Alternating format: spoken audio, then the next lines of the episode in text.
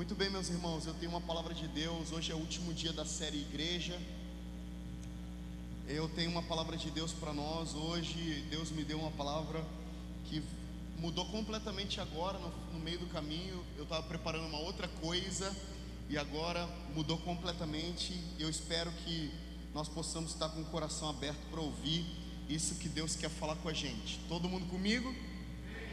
Não me deixem sozinho nessa. Abra sua Bíblia comigo em Atos capítulo 10, versículo. Ah, vamos do versículo 1, a gente vai ler bastante. Atos capítulo 10, do versículo 1 em diante. A gente vai ler bastante aí, vamos parando, vamos expondo, vamos entendendo o que o Espírito Santo está fazendo. É, queria lembrar vocês, antes da, de começar de fato, o seguinte: que nós, as últimas pregações que a gente tem, já estão no YouTube. Quem já foi lá ver? Então, cara, se você ouviu aqui, mas você quer ouvir depois, é, vá no YouTube e também já está no Spotify. Então, toda terça-feira, meio-dia, sai, não é, Werneck? Terça, meio-dia, né? Terça, meio-dia sai na, no YouTube e também na, no Spotify. Se você tem Spotify, você já pode ouvir nossas pregações. Então, por enquanto, a gente está fazendo assim, estamos tentando melhorar para termos uma transmissão é, ao vivo de vídeo também, é, para abençoar a gente, ok? Semana passada eu não consegui vir, estava servindo em outro lugar, mas eu consegui ouvir a pregação do Bruno e ser edificado a partir daquilo que ele liberou para nós, ou seja, agora ficou fácil, né? Agora a gente consegue acompanhar aquilo que Jesus está falando para a gente. E também você pode já é, é, mandar para outras pessoas também a nossa pregação. Nós temos um testemunho, inclusive o Alexandre mandou para mim, de um rapaz que foi extremamente tocado pela mensagem de duas semanas atrás. Extremamente. Ele não conseguia dormir, ficou chorando a madrugada inteira, tendo um encontro com Deus, por causa de uma pregação nossa que agora a gente consegue gravar e mandar para as outras pessoas, ou seja, não perde a oportunidade de mandar para alguém que você sabe você sabe que vai ser abençoado. Pronto. Vamos fazer o seguinte, vamos fechar os nossos olhos. vamos dar uma orada aqui agora. Não estou falando que é espiritual, mas só para a gente focar. Coloca a mão no seu coração. Pai, nós te agradecemos por esse tempo, te agradecemos por tudo que você está fazendo, Senhor Deus. Dizemos sim, amém, para tudo que você quer fazer hoje à noite aqui. Nós dizemos sim, amém. Colocamos as nossas atenções no Senhor, focamos em Ti, e que esse som, esse barulho, nos ensine, nos ensine a como ouvir a Sua voz, que é voz como de muitas águas. Queremos estar atentos à Sua voz, em nome de Jesus. Amém. Amém. Glória a Deus. Atos capítulo 10, vamos a partir do versículo 1, vamos acompanhar juntos. Diz assim: Morava em Cesareia um homem chamado Cornélio, centurião da corte chamada italiana, piedoso e temente a Deus com toda a sua casa, e que fazia muitas esmolas ao povo e que e de contínuo orava a Deus. Esse homem observou claramente durante uma visão, cerca da hora nona do dia, um anjo de Deus que se aproximou dele e lhe disse: Cornélio, este fixando nele os olhos e possuído de temor, perguntou: Que é, Senhor? E o anjo lhe disse: As tuas orações, as tuas orações e as tuas esmolas subiram para a memória diante de Deus. Agora, envia mensageiros a Jope e manda chamar Simão, que tem por sobrenome Pedro ele está hospedado com Simão Curtidor, cuja residência está situada à beira-mar. Logo que se retirou o anjo que lhe falava, chamou dois de seus domésticos e um soldado piedoso dos que estavam a seu serviço, e havendo-lhes contado tudo, enviou-os a Jope. Versículo 9 diz: No dia seguinte, indo eles de caminho estando já perto da cidade, subiu Pedro ao eirado por volta da hora sexta a fim de orar. Estando com fome, quis comer, mas enquanto lhe preparavam a comida, sobreveio-lhe um êxtase. Então viu o céu aberto e descendo um objeto como se fosse um grande lençol, o qual era baixado à terra pelas quatro pontas, contendo toda sorte de quadrúpedes, de répteis é, da terra e de aves dos céus. E ouviu-se uma voz que se dirigia a ele: Levanta-te, Pedro, mata e come. Mas Pedro replicou: De modo algum, Senhor, porque jamais comi coisa alguma comum e imunda. Segunda vez a voz lhe falou: Ao que Deus purificou, não consideres comum. Sucedeu isso por três vezes, e logo aquele objeto foi recolhido do céu. Enquanto Pedro estava perplexo sobre qual seria o significado da visão, eis que os homens enviados da parte de Cornélio, tendo perguntado pela casa de Simão, pararam junto à porta e chamando, indignavam-se, indignavam-se, indagavam, perdão, se estava ali hospedado Simão por sobrenome Pedro. Enquanto meditava Pedro acerca dessa visão, disse-lhe o Espírito: Eis aí os dois homens que te procuram. Levanta-te, pois, desce e vai com eles, nada duvidando, porque eu os enviei.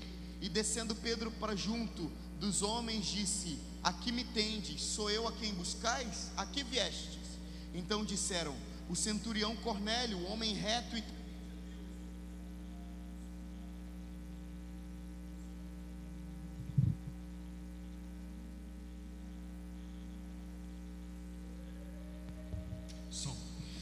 É, o centurião Cornélio, homem reto e temente a Deus e tendo bom testemunho de toda a nação judaica, foi instruído por um santo anjo para chamar-te à sua casa e ouvir as tuas palavras. Pedro, pois, convidando-os a entrar, hospedou-os. No dia seguinte, levantou-se e partiu com eles também. Alguns irmãos que habitavam em Jope foram em sua companhia. No dia imediato, entrou em Cesareia. Cornélio estava esperando por eles, tendo reunido seus parentes e amigos íntimos. Aconteceu que, indo Pedro a entrar, lhe saiu Cornélio ao encontro e prostrando-se-lhe aos pés, o adorou. Mas Pedro o levantou, dizendo: Ergue-te, que eu também sou homem. Falando com ele, entrou encontrando, muitos reunidos ali, a quem se dirigiu, dizendo: Vós bem sabeis que é proibido a um judeu ajuntar-se ou mesmo aproximar-se alguém de outra raça. Mas Deus me demonstrou que a nenhum homem considerasse comum ou imundo. Por isso, uma vez chamado, vim sem vacilar. Perguntou, pois, por que razão me mandaste chamar? Versículo 30 diz: Respondeu-lhe Cornélio: Faz hoje quatro dias, por volta dessa hora, estava eu observando em minha casa a, a hora nona de oração, e eis que se apresentou diante de mim um varão de vestes resplandecentes e disse: Cornélio, a tua oração foi ouvida e as tuas esmolas lembradas na presença de Deus. Manda, pois, chamar alguém a Jope, chamar, a, a, é, a chamar Simão por sobrenome Pedro, acha-se hospedado em uma casa, em casa de Simão, curtidor à beira-mar. Portanto, sem, demo, sem demora, mandei chamar-te fizeste bem em vir. Agora, pois, estamos todos aqui na presença de Deus, prontos para ouvir tudo o que te foi ordenado da parte do Senhor. Amigos, de verdade, esse texto é extremamente poderoso. Por quê? Porque Pedro era um homem, Pedro é um homem é, literalmente judeu. Ele é um homem assim, agarrado na sua cultura. Ele é um homem que ama a cultura é, hebreia, a cultura do povo judeu. Ele é um homem religioso, um, um apóstolo do Senhor um homem que foi levantado por Deus com uma autoridade para ser pai da igreja, como nós falamos semana passada aqui a partir de Bruno. Nós falamos que Pedro, ele é instituído por Deus como pai da igreja por causa da revelação que ele teve sobre Jesus ser o Cristo. Agora, meus irmãos, a gente vai perceber que Pedro, ele, é, ele tem dentro de si a lei mosaica com a lei mosaica também toda a cultura veterotestamentária a respeito de como um bom judeu deve se comportar. Pedro representa muito bem a mensagem da lei mosaica. Ele é um homem judeu que foi experimentado pelo Senhor, ouviu todas as palavras de Deus, é um homem, inclusive, que andou com o próprio Jesus. Nós vamos perceber Pedro caminhando com Jesus lado a lado, vacilando muitas vezes, aprendendo muitas outras vezes, mas é um homem aprovado por Deus. Você acha que Pedro é um homem aprovado por Deus? Eu acho que Pedro é um homem aprovado por Deus, é um homem que negou a Cristo sim, mas foi restaurado pela revelação do Evangelho que foi confiada a ele, e assim caminhou em direção à promessa de que Deus havia, haveria de tocar Jerusalém, Samaria e Judéia e tocar também os confins da terra. Mas Pedro aqui, meus irmãos, representa a igreja de Cristo. Pedro aqui, como em nenhum outro lugar, Pedro representa aqui em carne a igreja do Senhor Jesus. Por quê? Porque Pedro, assim como a igreja do Senhor Jesus, Pedro tem encalacrado dentro dele uma cultura, uma conduta e por sua vez carrega também uma soberba.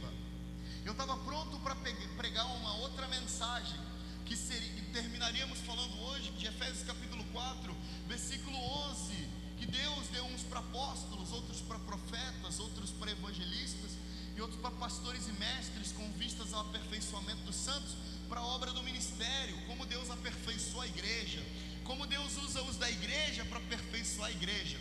Mas eu vim para cá mais cedo hoje, resolvi algumas coisas ali e subi. Quando eu subi, Deus falou comigo, Atos capítulo 10. E eu entendi que Deus estava para manifestar hoje, ou liberar hoje, uma mensagem talvez mais simples, porque não deu tempo de eu estudar tanto. Por isso é uma mensagem mais simples. Deus quer que a gente olhe para esse texto, mas foi muito clara a palavra de Deus para mim. Eu não quero hoje que você fale da igreja aperfeiçoando a igreja, mas eu quero que vocês saiam da zona do conforto e olhem para aqueles que estão lá fora. A história de Atos capítulo 10 começa com um homem que não é judeu, Cornélio. Ah, ele não é judeu, então deve ser um pagão. Não, um homem temente a Deus. Ah, mas ele, ele não deve se encaixar muito bem naquilo que Deus está fazendo em Jerusalém. Não, ele ora todos os dias. Ele dá as, as suas contribuições certinho.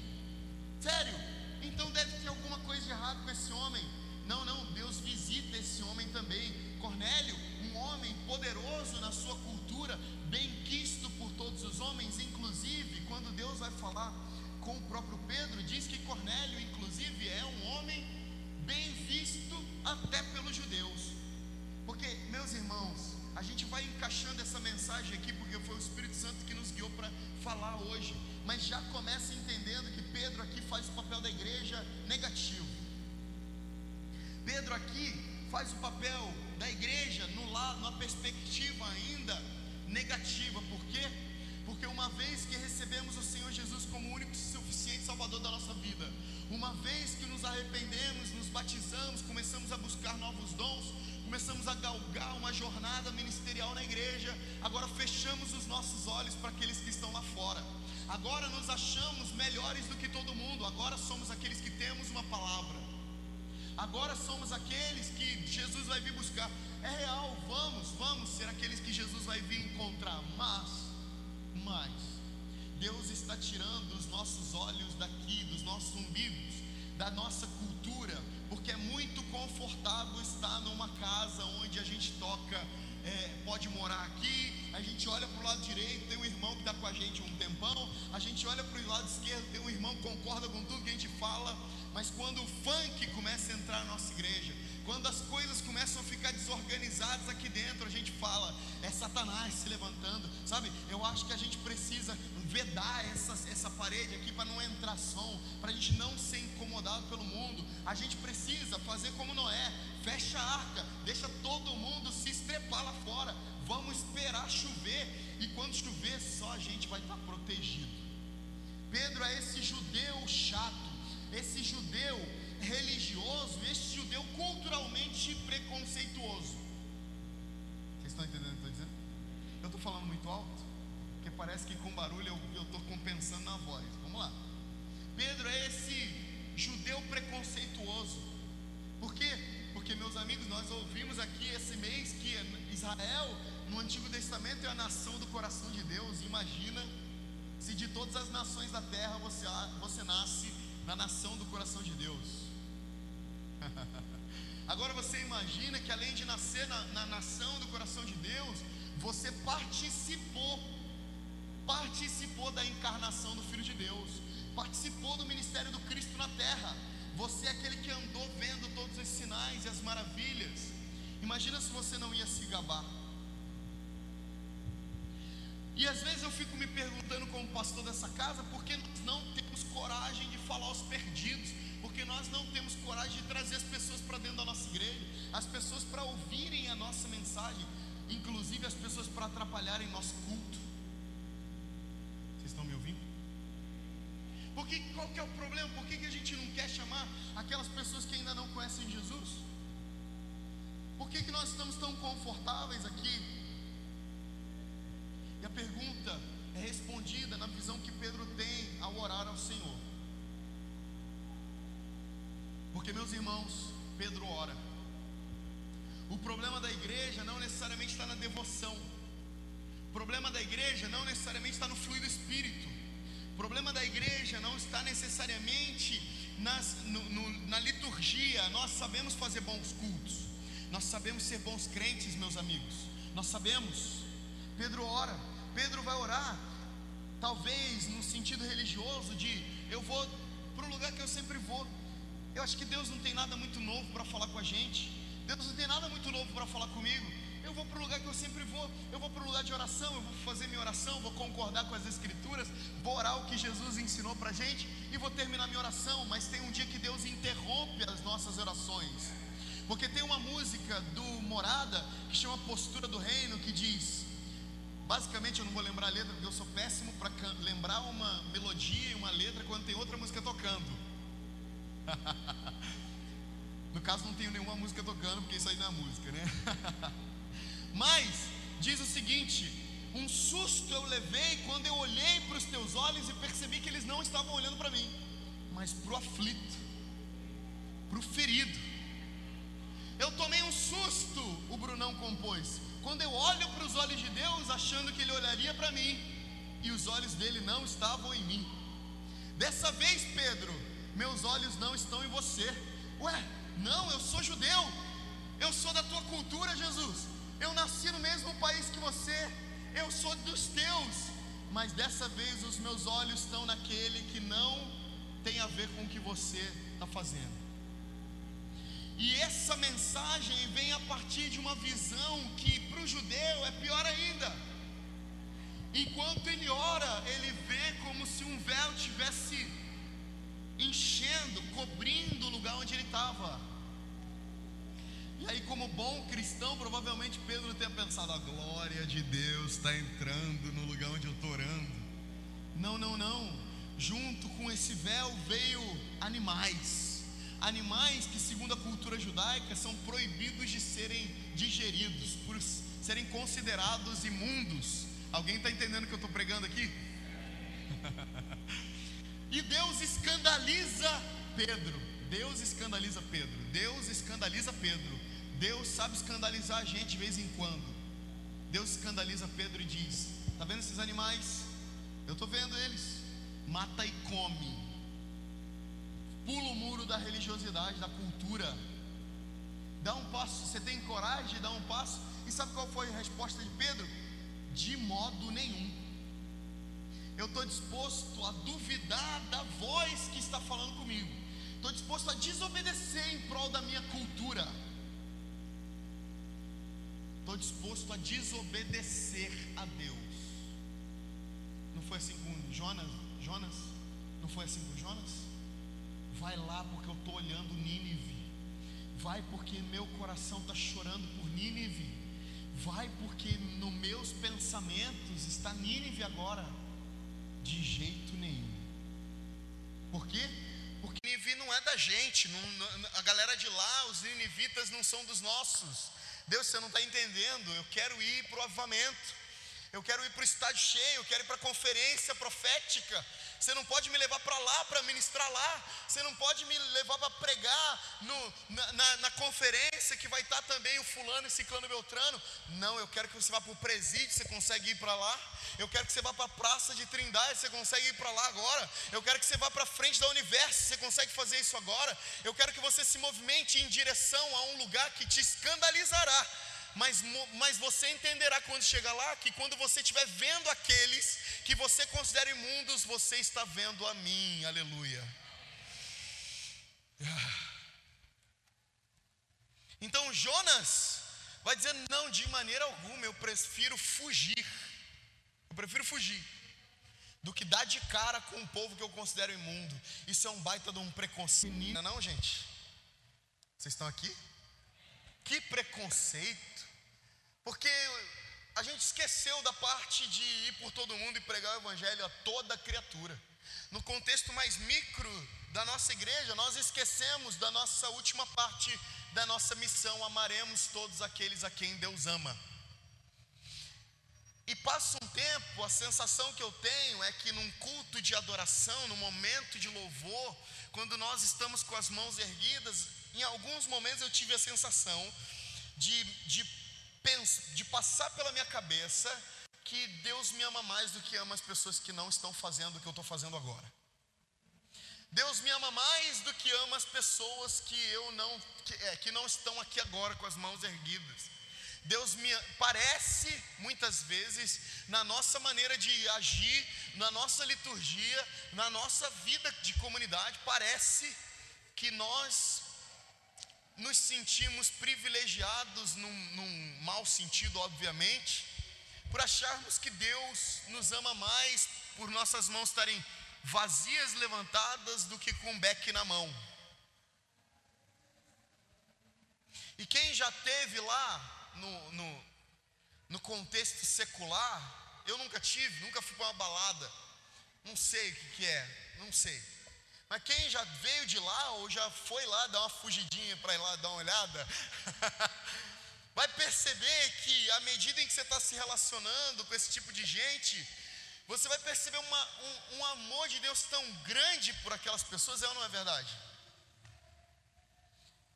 Que vai chegar uma hora que isso vai te incomodar tanto, você vai dar dois passos para trás e falar, cara, eu vou me afastar.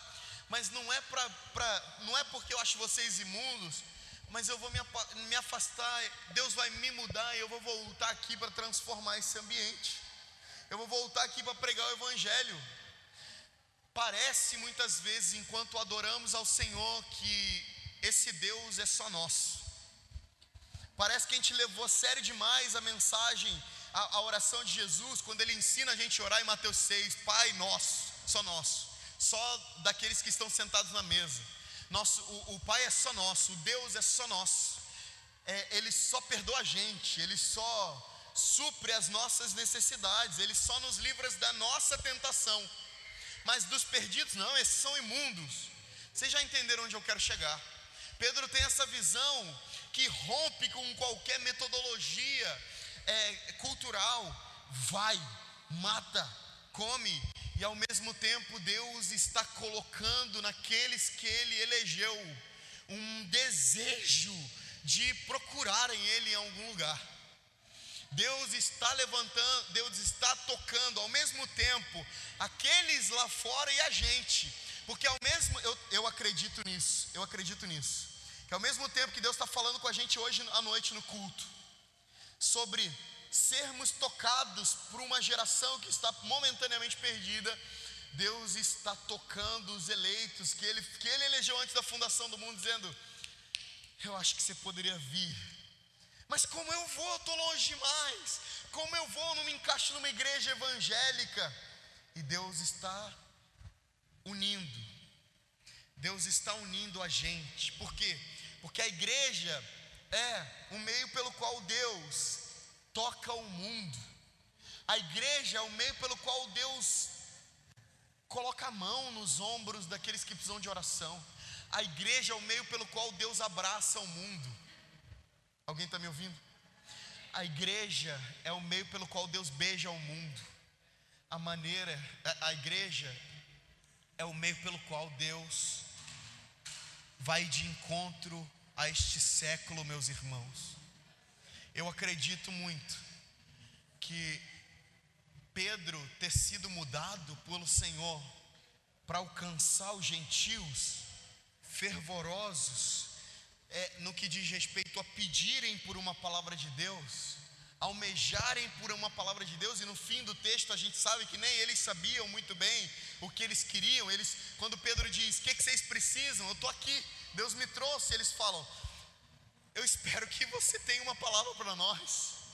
Existe uma fome dos perdidos lá fora, meus amigos. Existe uma fome. A gente acha que os perdidos não estão ligando.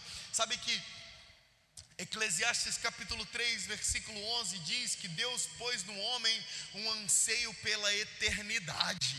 Deus pôs dentro do homem um anseio pelo eterno. Ou seja, tem muita gente buscando o momentâneo, mas nunca está completo. Por quê? Porque Deus pôs dentro do homem, de todo homem, de todo tipo de homem, um anseio, um desejo, um vazio pela eternidade.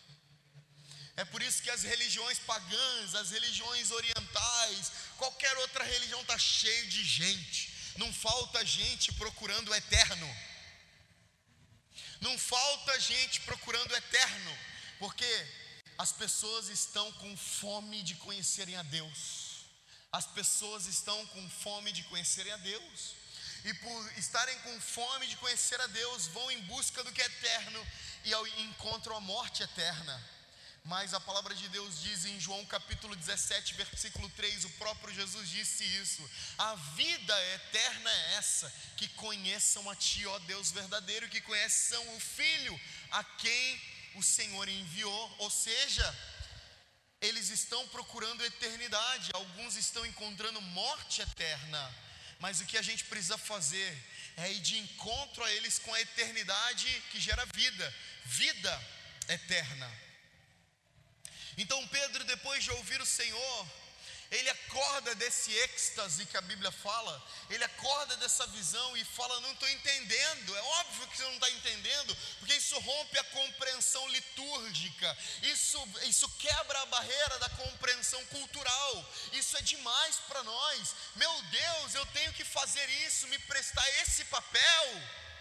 Sim, pelo meu nome, sim para que meu nome seja glorificado, sim. Você está disposto, você está disponível a romper com as barreiras da religiosidade? Pedro, ele ouve, ou ele vê a visão, ele tem a visão, ele, ele sabe o que significa porque ele é um bom judeu, mas ele, ele sai sem acreditar que aquilo queria dizer aquilo. Ele sai sem acreditar nisso, ele fala: não é possível. Deus me chamando para gente que não é dos nossos, eu acho que não é.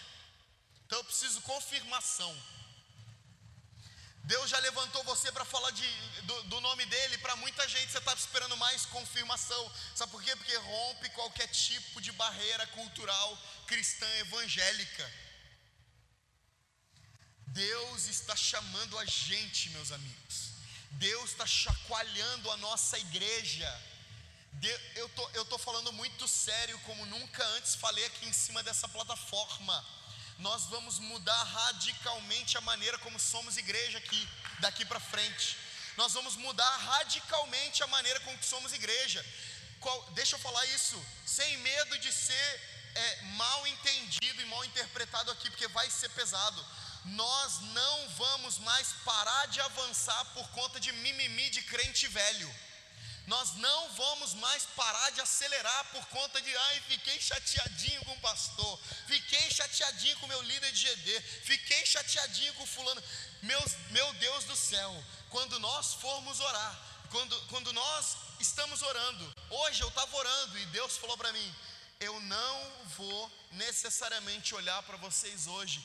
Hoje você vai precisar olhar para o meu olho, meu olho para saber para onde eu estou olhando. E quando eu olho para os olhos de Deus, Deus está me mostrando, Atos capítulo 9, Deus está me mostrando um povo que está gemendo lá fora, esperando um Pedro com a mensagem do Evangelho, já com tudo pronto. Pedro não precisava de mais confirmação, Pedro não precisava de mais aprendizado, ele já tinha andado três anos e meio com Cristo, ele já tinha ouvido coisas que ele escreveu, que os seus amigos escreveram e muitas outras coisas que eles nem escreveram, mas são, são incríveis demais para serem escritas para nós.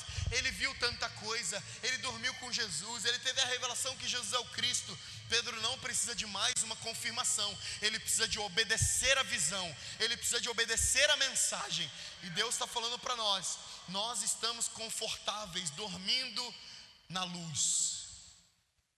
Nós estamos confortáveis, dormindo na luz enquanto uns estão atordoados na escuridão procurando a eternidade que a gente já encontrou.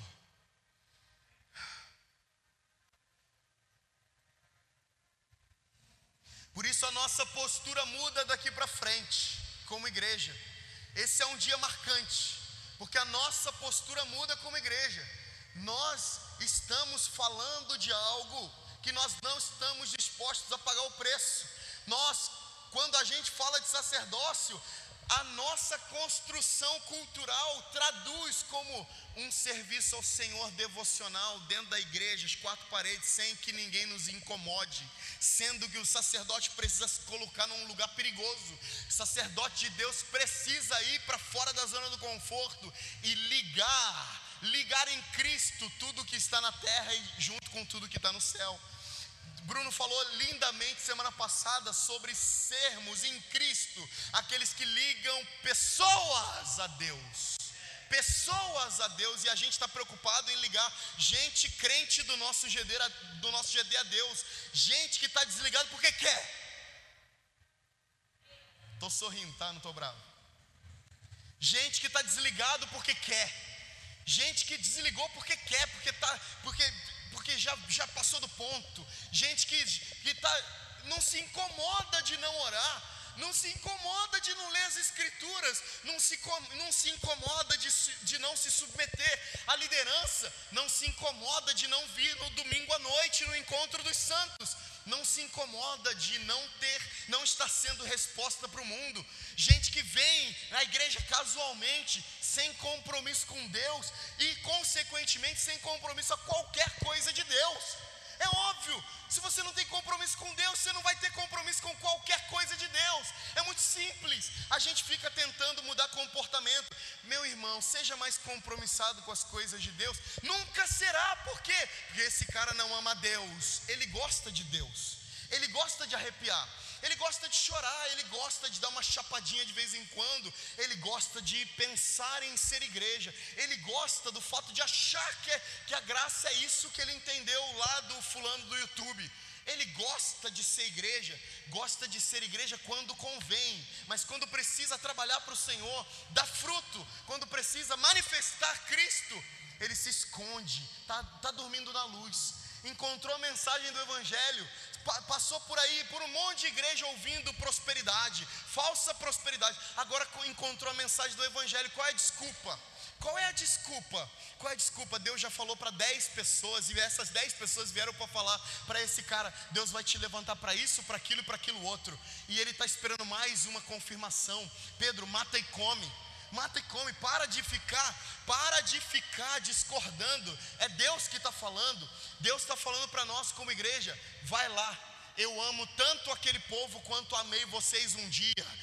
Eu estou atraindo tanto aquele povo quanto atraí vocês um dia. Meu Deus do céu. Eu acho que vocês não estão entendendo essa mensagem. Vai mudar completamente a maneira com que nós pensamos igreja. Vai mudar completamente. Sabe o que a gente vai fazer? Nós vamos sair por essas portas. Nós vamos pregar o Evangelho. A gente vai se importar com as eu não quero mais ficar pensando que o fulano que está três anos na igreja não veio sentar naquela cadeira vazia. Eu não posso ficar chateado com isso. Eu preciso pensar por que, que um perdido não está sentado aqui ouvindo a mensagem do Evangelho. Eu não posso mais ficar dormindo na luz. Eu não posso mais. Deus nos deu filiação. Deus nos deu sacerdócio. Deus nos deu realeza. Deus nos deu dons, dons. Deus nos deu ministério, talento e a gente está dormindo na luz. A gente acha que está ajudando o pastor, dizendo para ele: pode contar comigo onde você precisar. Mas aonde? Onde você precisar. Pode contar comigo. Mas olha, olha, não conta muito comigo, não. Só conta um pouco só. Porque eu não quero me envolver tanto. A igreja está dormindo na luz.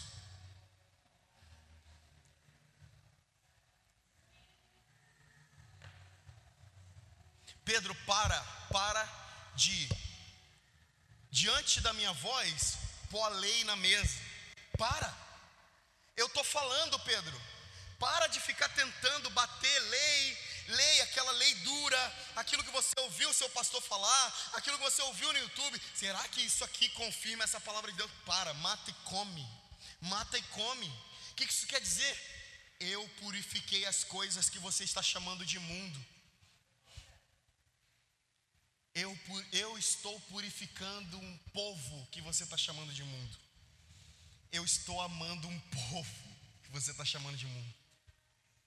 Eu estou amando aqueles que pregaram Jesus numa cruz. Eu estou amando aqueles que cuspiram na face de Jesus. Eu estou amando aqueles que negaram a mensagem uma vez que Cristo manifestou. Volta lá já parou pensar que quantas pessoas foram alcançadas pela mensagem dos apóstolos que não foram necessariamente alcançados por uma vez que Jesus pregou e passou pregando o evangelho? Gente que estava passando, gente, soldados que estavam ali em plantão e ouviram a mensagem de Jesus não foram tocados, mas agora diante de Pedro, de Paulo, de Barnabé, de Timóteo, tiveram a chance de serem impactados pela mensagem do Cristo. Eu estou amando um povo e santificando um povo que vocês chamam de mundo. Agora, sabe o que é mais chocante, Tamires? Sabe o que é mais chocante, irmãos? É que nós somos o povo que Pedro chamou de impuro.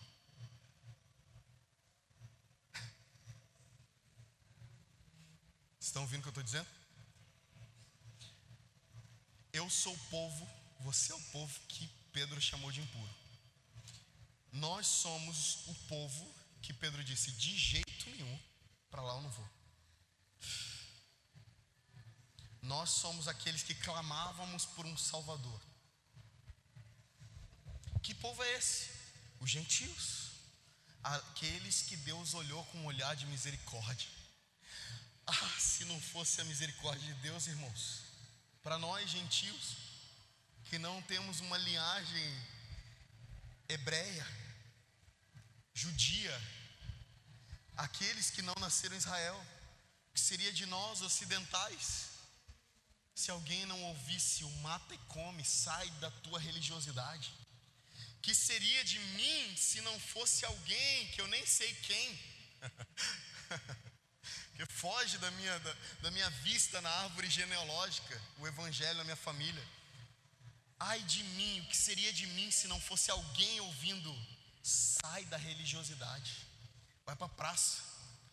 O que seria de nós, de alguns de nós, se não fossem as velhinhas do domingo às três horas da tarde no sol de 40 graus no culto ao ar livre?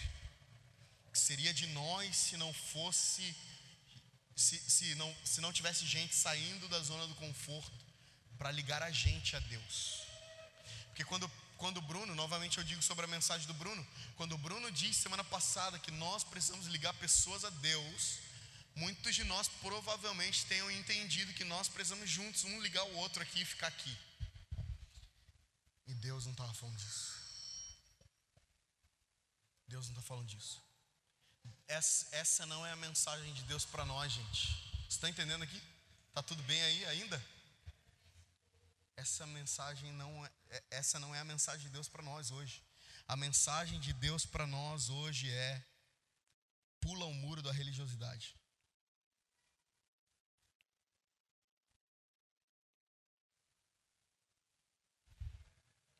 E o que acontece depois, vocês sabem?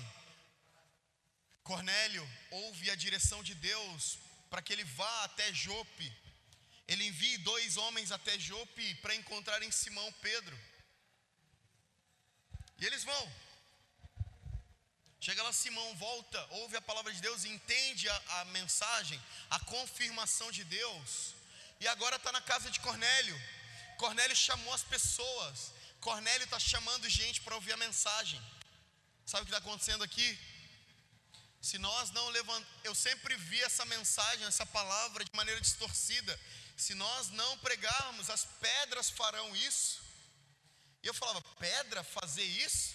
Ué, mas Deus usou uma mula, pode usar uma pedra sem problema nenhum. Não, não, Deus está falando o seguinte: se vocês não clamarem, se vocês não liberarem as suas vozes, eu vou levantar gente que não foi necessariamente levantado para isso.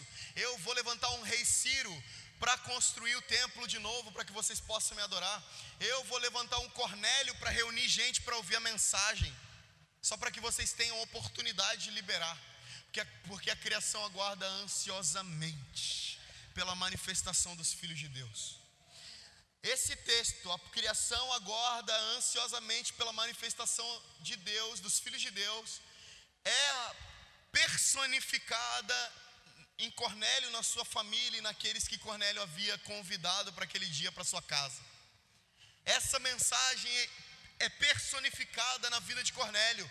Nós estamos esperando Onde estão os filhos de Deus? Nós estamos aguardando ansiosamente a manifestação deles. Onde eles estão?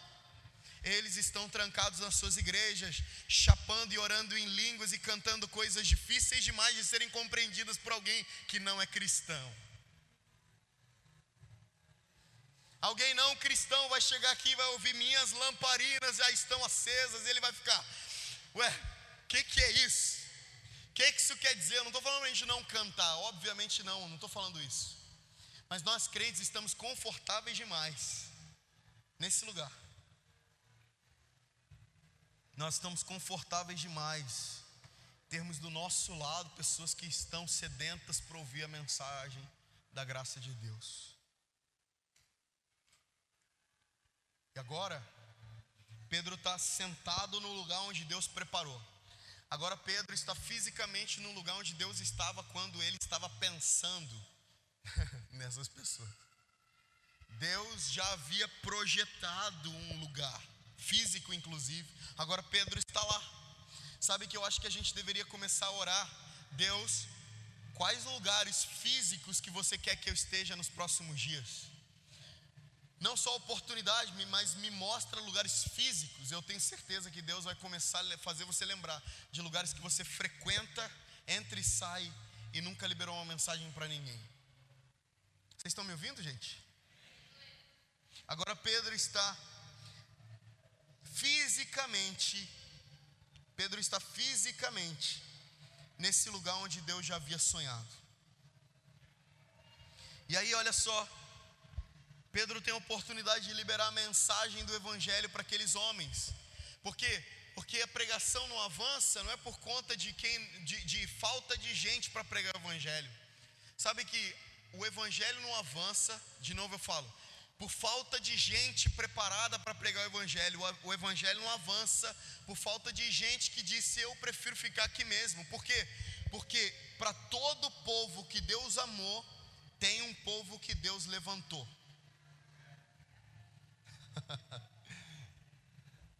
Para todo povo que Deus amou, tem um povo que Deus levantou. Vocês estão me ouvindo?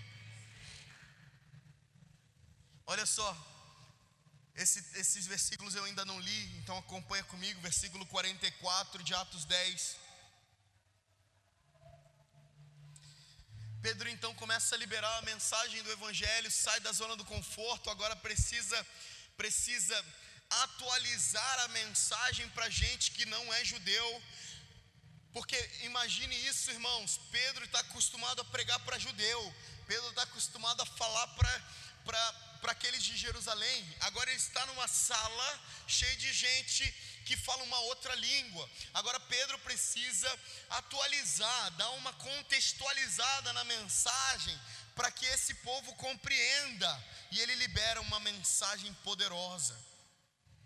Vamos só do, vamos só do versículo 38 em diante.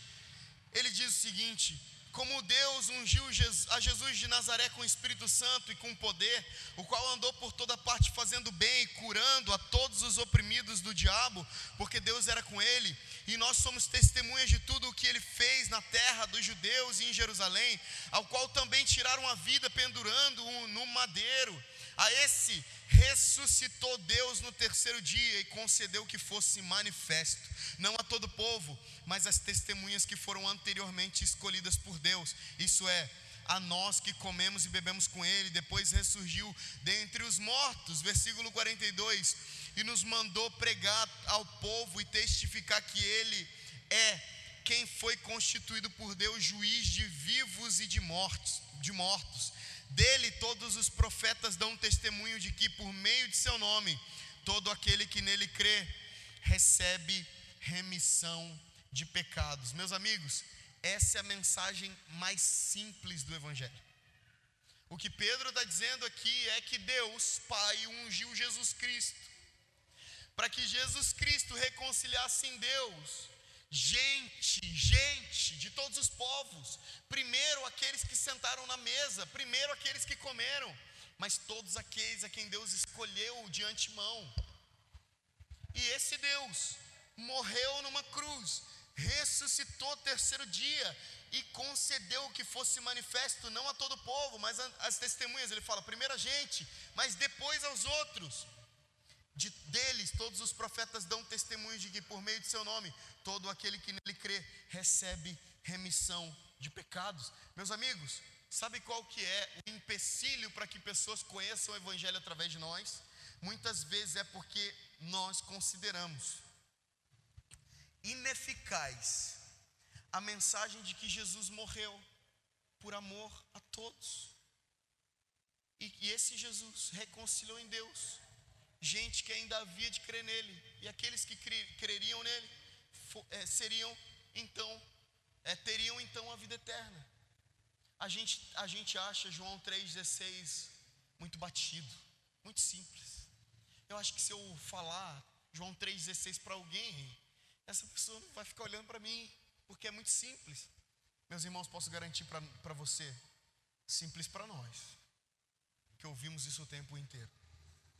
Mas tem muitas pessoas que cairão aos pés do Senhor diante de João 3,16. Tem muitas pessoas aguardando ansiosamente João 3,16 ser recitado.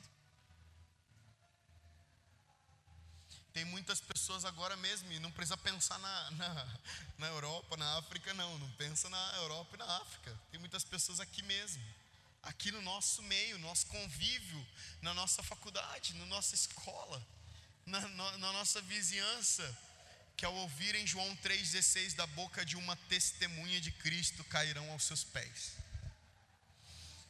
Você acha que a mensagem pura, beabá do Evangelho, causa alguma coisa no ambiente? Você acha que a mensagem mais simples do Evangelho causa alguma coisa espiritualmente falando no ambiente? Leia versículo 44 comigo. Diz o seguinte: Ainda Pedro falava essas coisas quando caiu o Espírito Santo sobre todos os que ouviam a palavra. Meu Deus, que palavra mais simples, que mensagem mais simples. Deus amou todo mundo, Ele escolheu alguns e aqueles que Ele escolheu creram nele foram tocados pela mensagem e receberam a vida eterna. E agora, o Espírito Santo cai sobre aqueles que ouviram a mensagem Versículo 45: E os fiéis que eram da circuncisão que vieram com Pedro admiraram-se. O que, que isso quer dizer? Aqueles judeus, aqueles judeus chatos, pragmáticos, religiosos, eles ficaram admirados, porque o Espírito Santo está caindo, agora não mais sobre os galileus, em Atos 2, capítulo. Meu Deus, agora não mais sobre os galileus, em Atos 2, capítulo 1 em diante, mas agora sobre gentios. Como assim? O Espírito Santo cai sobre aqueles que não são aqui de Jerusalém, não são de Israel. O Espírito Santo cai sobre os gentios? Sim. E os fiéis que eram da circuncisão, que vieram com Pedro, admiraram-se, porque também sobre os gentios foi derramado o dom do Espírito Santo, pois os ouviam falando em outras línguas e engrandecendo a Deus. Agora, a mensagem fugiu das quatro paredes. Agora, a boa mensagem escatológica que a gente gosta não está mais aqui. Agora ela foi para lá. Agora ela está alcançando os consultórios, os escritórios. Agora, agora de maneira contextualizada, ela está alcançando gente perdida. Agora a mensagem do Evangelho está tocando pessoas que não são dos nossos, entre aspas. Vocês estão me ouvindo falar? E olha só, porventura, Pedro disse: pode alguém recusar água para que não sejam batizados? Estes que, assim como nós, receberam o Espírito Santo e ordenou que fossem batizados em nome de Cristo Jesus. Então, lhe pediram que permanecesse com eles por alguns dias. Então, o que, que acontece aqui? Os da igreja os judeus começam a dizer: não é possível, gentios sendo tocados, e Pedro, agora convertido, Pedro agora convertido ao contrário, né? Pedro agora convencido pelo Espírito Santo que Deus amou os gentios também diz: Você acha que depois de ter caído o Espírito Santo sobre os gentios, agora eles recusarão o batismo, a água, a purificação de seus pecados? E aí eles começam a batizar é, aqueles que uma vez se arrependeram e receberam o Espírito Santo. Porque o que você espera de alguém que acabou de, de receber a mensagem do Evangelho, o que Pedro disse lá quando o Espírito caiu em Atos 2, Pedro disse o seguinte: depois que aqueles irmãos falaram, e agora o que a gente faz? O que, que a gente precisa fazer para aceitar essa mensagem, para entrarmos dentro daquilo que você está falando? E Pedro disse: vocês precisam se arrepender. Eu acho que o povo da casa de Cornélio se arrependeu dos seus pecados. Depois vocês precisam serem batizados. E depois vocês precisam receber o Espírito Santo. É isso que acabou de acontecer aqui na casa de Cornélio. Eles for, foram tocados pela mensagem do Evangelho, se arrependeram. Eles receberam o Espírito Santo, o mesmo Espírito que caiu lá em Atos 2. E agora eles vão sendo batizados. E aqueles que vão sendo batizados genuinamente, aqueles que conhecem Jesus genuinamente, que vem outro paradigma para nós aqui, né? Outro paradigma que precisamos quebrar, outro modismo que precisamos quebrar como igreja. Olha o comportamento desses irmãos. Olha o comportamento dessas pessoas que realmente, efetivamente se arrependeram. Qual que é o comportamento deles? Pedro, Galileus, os da circuncisão, os crentes, fica com a gente, discipula-nos. Desconfie de alguém que não quer discipulado. Desconfie, da, desconfie do arrependimento de alguém que se recusa a ser discipulado. Desconfie do arrependimento de alguém. Desconfie do cristianismo de alguém que acha que consegue viver independente. Desconfie. Desconfie mesmo. Eu estou falando sério. Não é uma analogia. Desconfie de alguém que depois de ter ouvido a mensagem do Evangelho acha que pode andar sozinho. Desconfie pode desconfiar, pode desconfiar de alguém que depois de ter sido tocado pela mensagem do Evangelho, agora acha que pode ficar sozinho, pode entender a Bíblia sozinho. Desconfie de alguém que, que acha que sabe interpretar toda a Bíblia. Desconfie. Qual que foi, qual que foi o próximo processo, o próximo, o próximo passo desse processo? Pedro, por favor, fica com a gente mais uns dias. Por quê? Porque a gente, o que a gente vai fazer com essa mensagem? Você vai embora daqui? Sabe, irmãos? Eu estava conversando com o irmão esses dias que veio me buscar na minha casa para ir para um outro lugar no Rio de Janeiro, que eu não lembro mais qual era, para eu ministrar. E no caminho, ele, esse irmão estava falando o seguinte: Cara, o que, que você acha das missões transculturais, né? O que, que você acha é, da, das missões? E, e se você não sabe, eu com minha família, a gente cresceu em campo missionário. Meu irmão, agora, o mais novo, está na Tailândia fazendo missões. Meu pai trabalha numa organização missionária. Nós somos missionários antes de qualquer coisa. E sabe o que eu disse para essa pessoa? Eu disse: Sabe que eu acho que Deus está reformando a maneira como que nós fazemos é, missões. Porque eu não gosto dessa coisa de vai, vai lá, eu vou enviar todo mundo, vai todo mundo. E aí vocês vão de qualquer jeito, prega lá o evangelho e volta, volta daqui seis meses, volta daqui três meses. Ué, mas e aquele que ouviu a palavra, o que, que vai ser dele agora? O que, que vai ser daquela pessoa que se arrependeu? Não vai ter ninguém para discipular, para acompanhar. Vai, vai embora, vai todo mundo, vai. Envio, ou envio. Ou envio, vai, todo mundo, vai, todo mundo vai ser enviado. Mas, mas quem está, primeiro, quem está sendo enviado? Qual a qualidade de quem está sendo enviado? Gente sem Bíblia, gente que não conhece nada do Evangelho, está sendo enviado. Segundo, para que está sendo enviado? Ah, para perguntar se a pessoa quer aceitar Jesus. Terceiro, se a pessoa disser sim, quem vai discipular essa pessoa? Por isso eu acredito numa reforma das missões, culturais ou transculturais. Eu acredito que mais do que um missionário, uma cidade ou uma pessoa precisa ganhar uma igreja. Vocês estão entendendo o que eu estou dizendo? Precisa ganhar uma igreja, a gente precisa enviar igrejas. Mais do que eu vou enviar você para ir lá falar, perguntar se a pessoa quer aceitar Jesus. Eu vou enviar uma igreja. Eu vou enviar um povo. Não necessariamente uma placa denominacional. Não necessariamente uma, uma bandeira denominacional. Mas com certeza eu vou enviar um povo que vai conseguir discipular. Vai conseguir discipular. Recebi uma mensagem uma vez, não faz muito tempo, e esse rapaz, muito famoso na internet, dizia para mim: Estou precisando levantar um recurso para ir para o campo missionário, para ficar 15 dias em tal lugar, para fazer missões. E aí ele falou assim: Só que eu tenho encontrado muita dificuldade, queria saber se você pode me ajudar financeiramente para fazer isso, para ir para esse lugar. Tenho encontrado muita, muita dificuldade, por, pra, porque, é, sabe que a igreja brasileira não tem se importado com missões.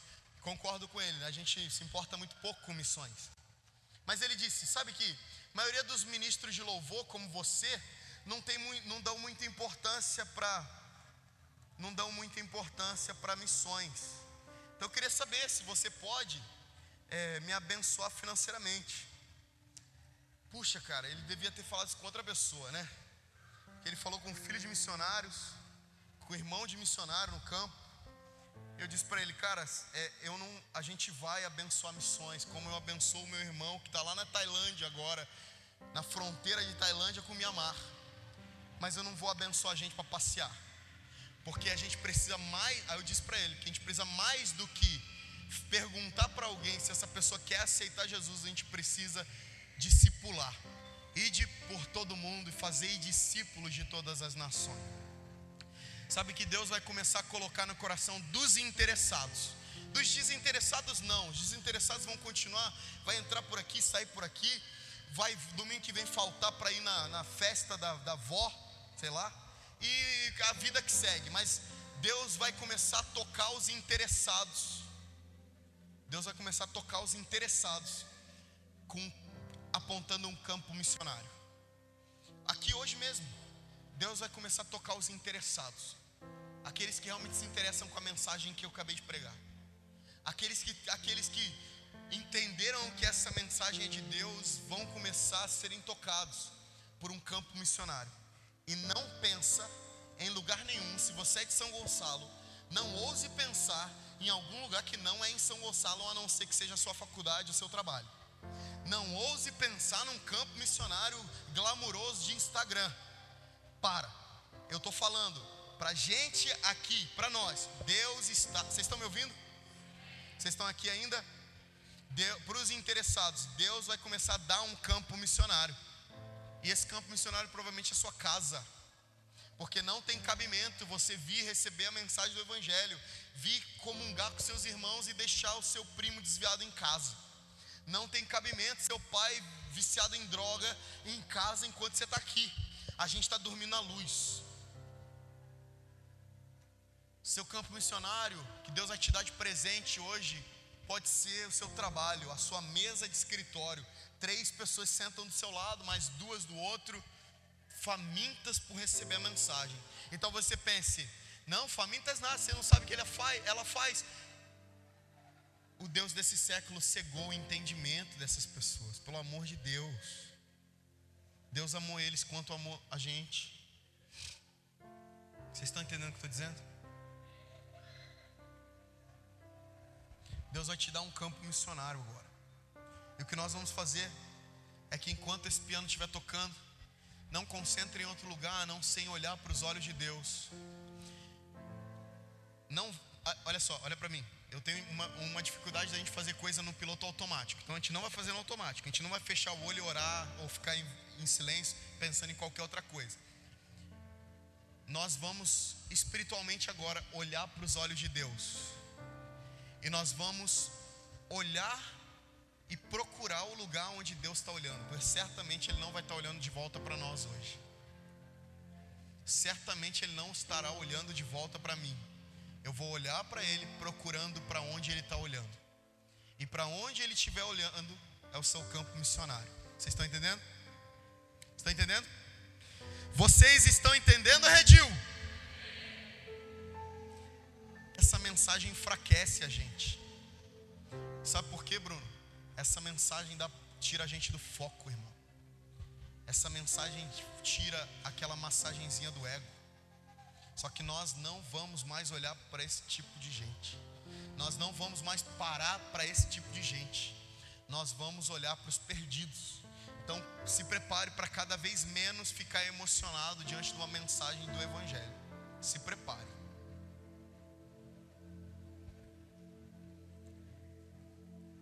Enquanto Bruno toca,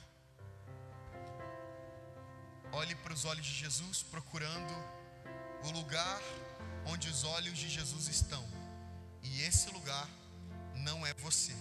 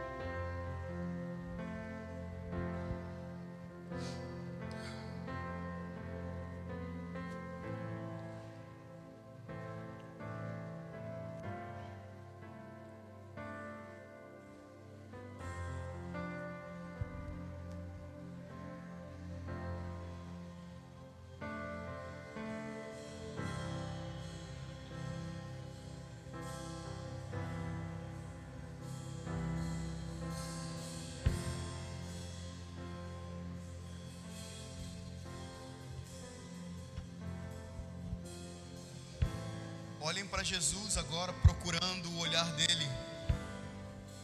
Onde para onde ele está olhando? Para onde ele está olhando agora?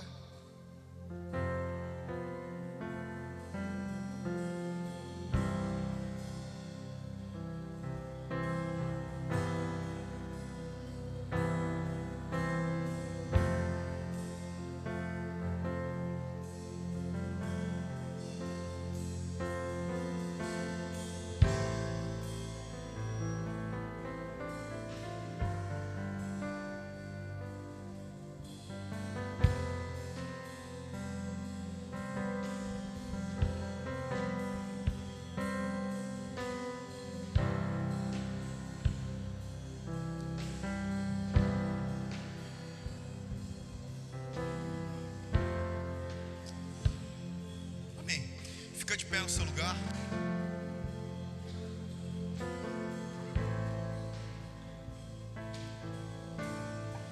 Agora você vai. A gente vai orar pelo nosso campo missionário. Nós vamos orar pelo nosso campo missionário. Se Deus mostrou para você o seu povo, levante as suas mãos.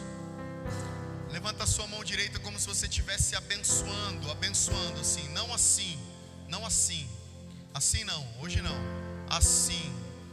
Abençoando o seu campo missionário. Abençoando aqueles irmãos que estão perdidos. Abençoando aquela, aquelas pessoas que talvez um dia até conheceram o evangelho, mas foram levados por esse rio da frieza espiritual. Vamos lá E agora você vai orar por eles. Ore em voz alta. Ore, ore por eles, ore por eles agora. Ore por esses irmãos, ore, ore, ore pela sua família. Ore por aqueles que estão no seu trabalho. Redil, vamos orar, orar, orar, orar. Aumenta a voz, ore. Ore, ore em voz alta. Abençoe. Peça para que o Espírito Santo aqueça os seus corações. Peça para que o Espírito Santo toque eles. Peça para que o Espírito Santo que convence o homem do pecado, da justiça, do juízo, encontre eles agora.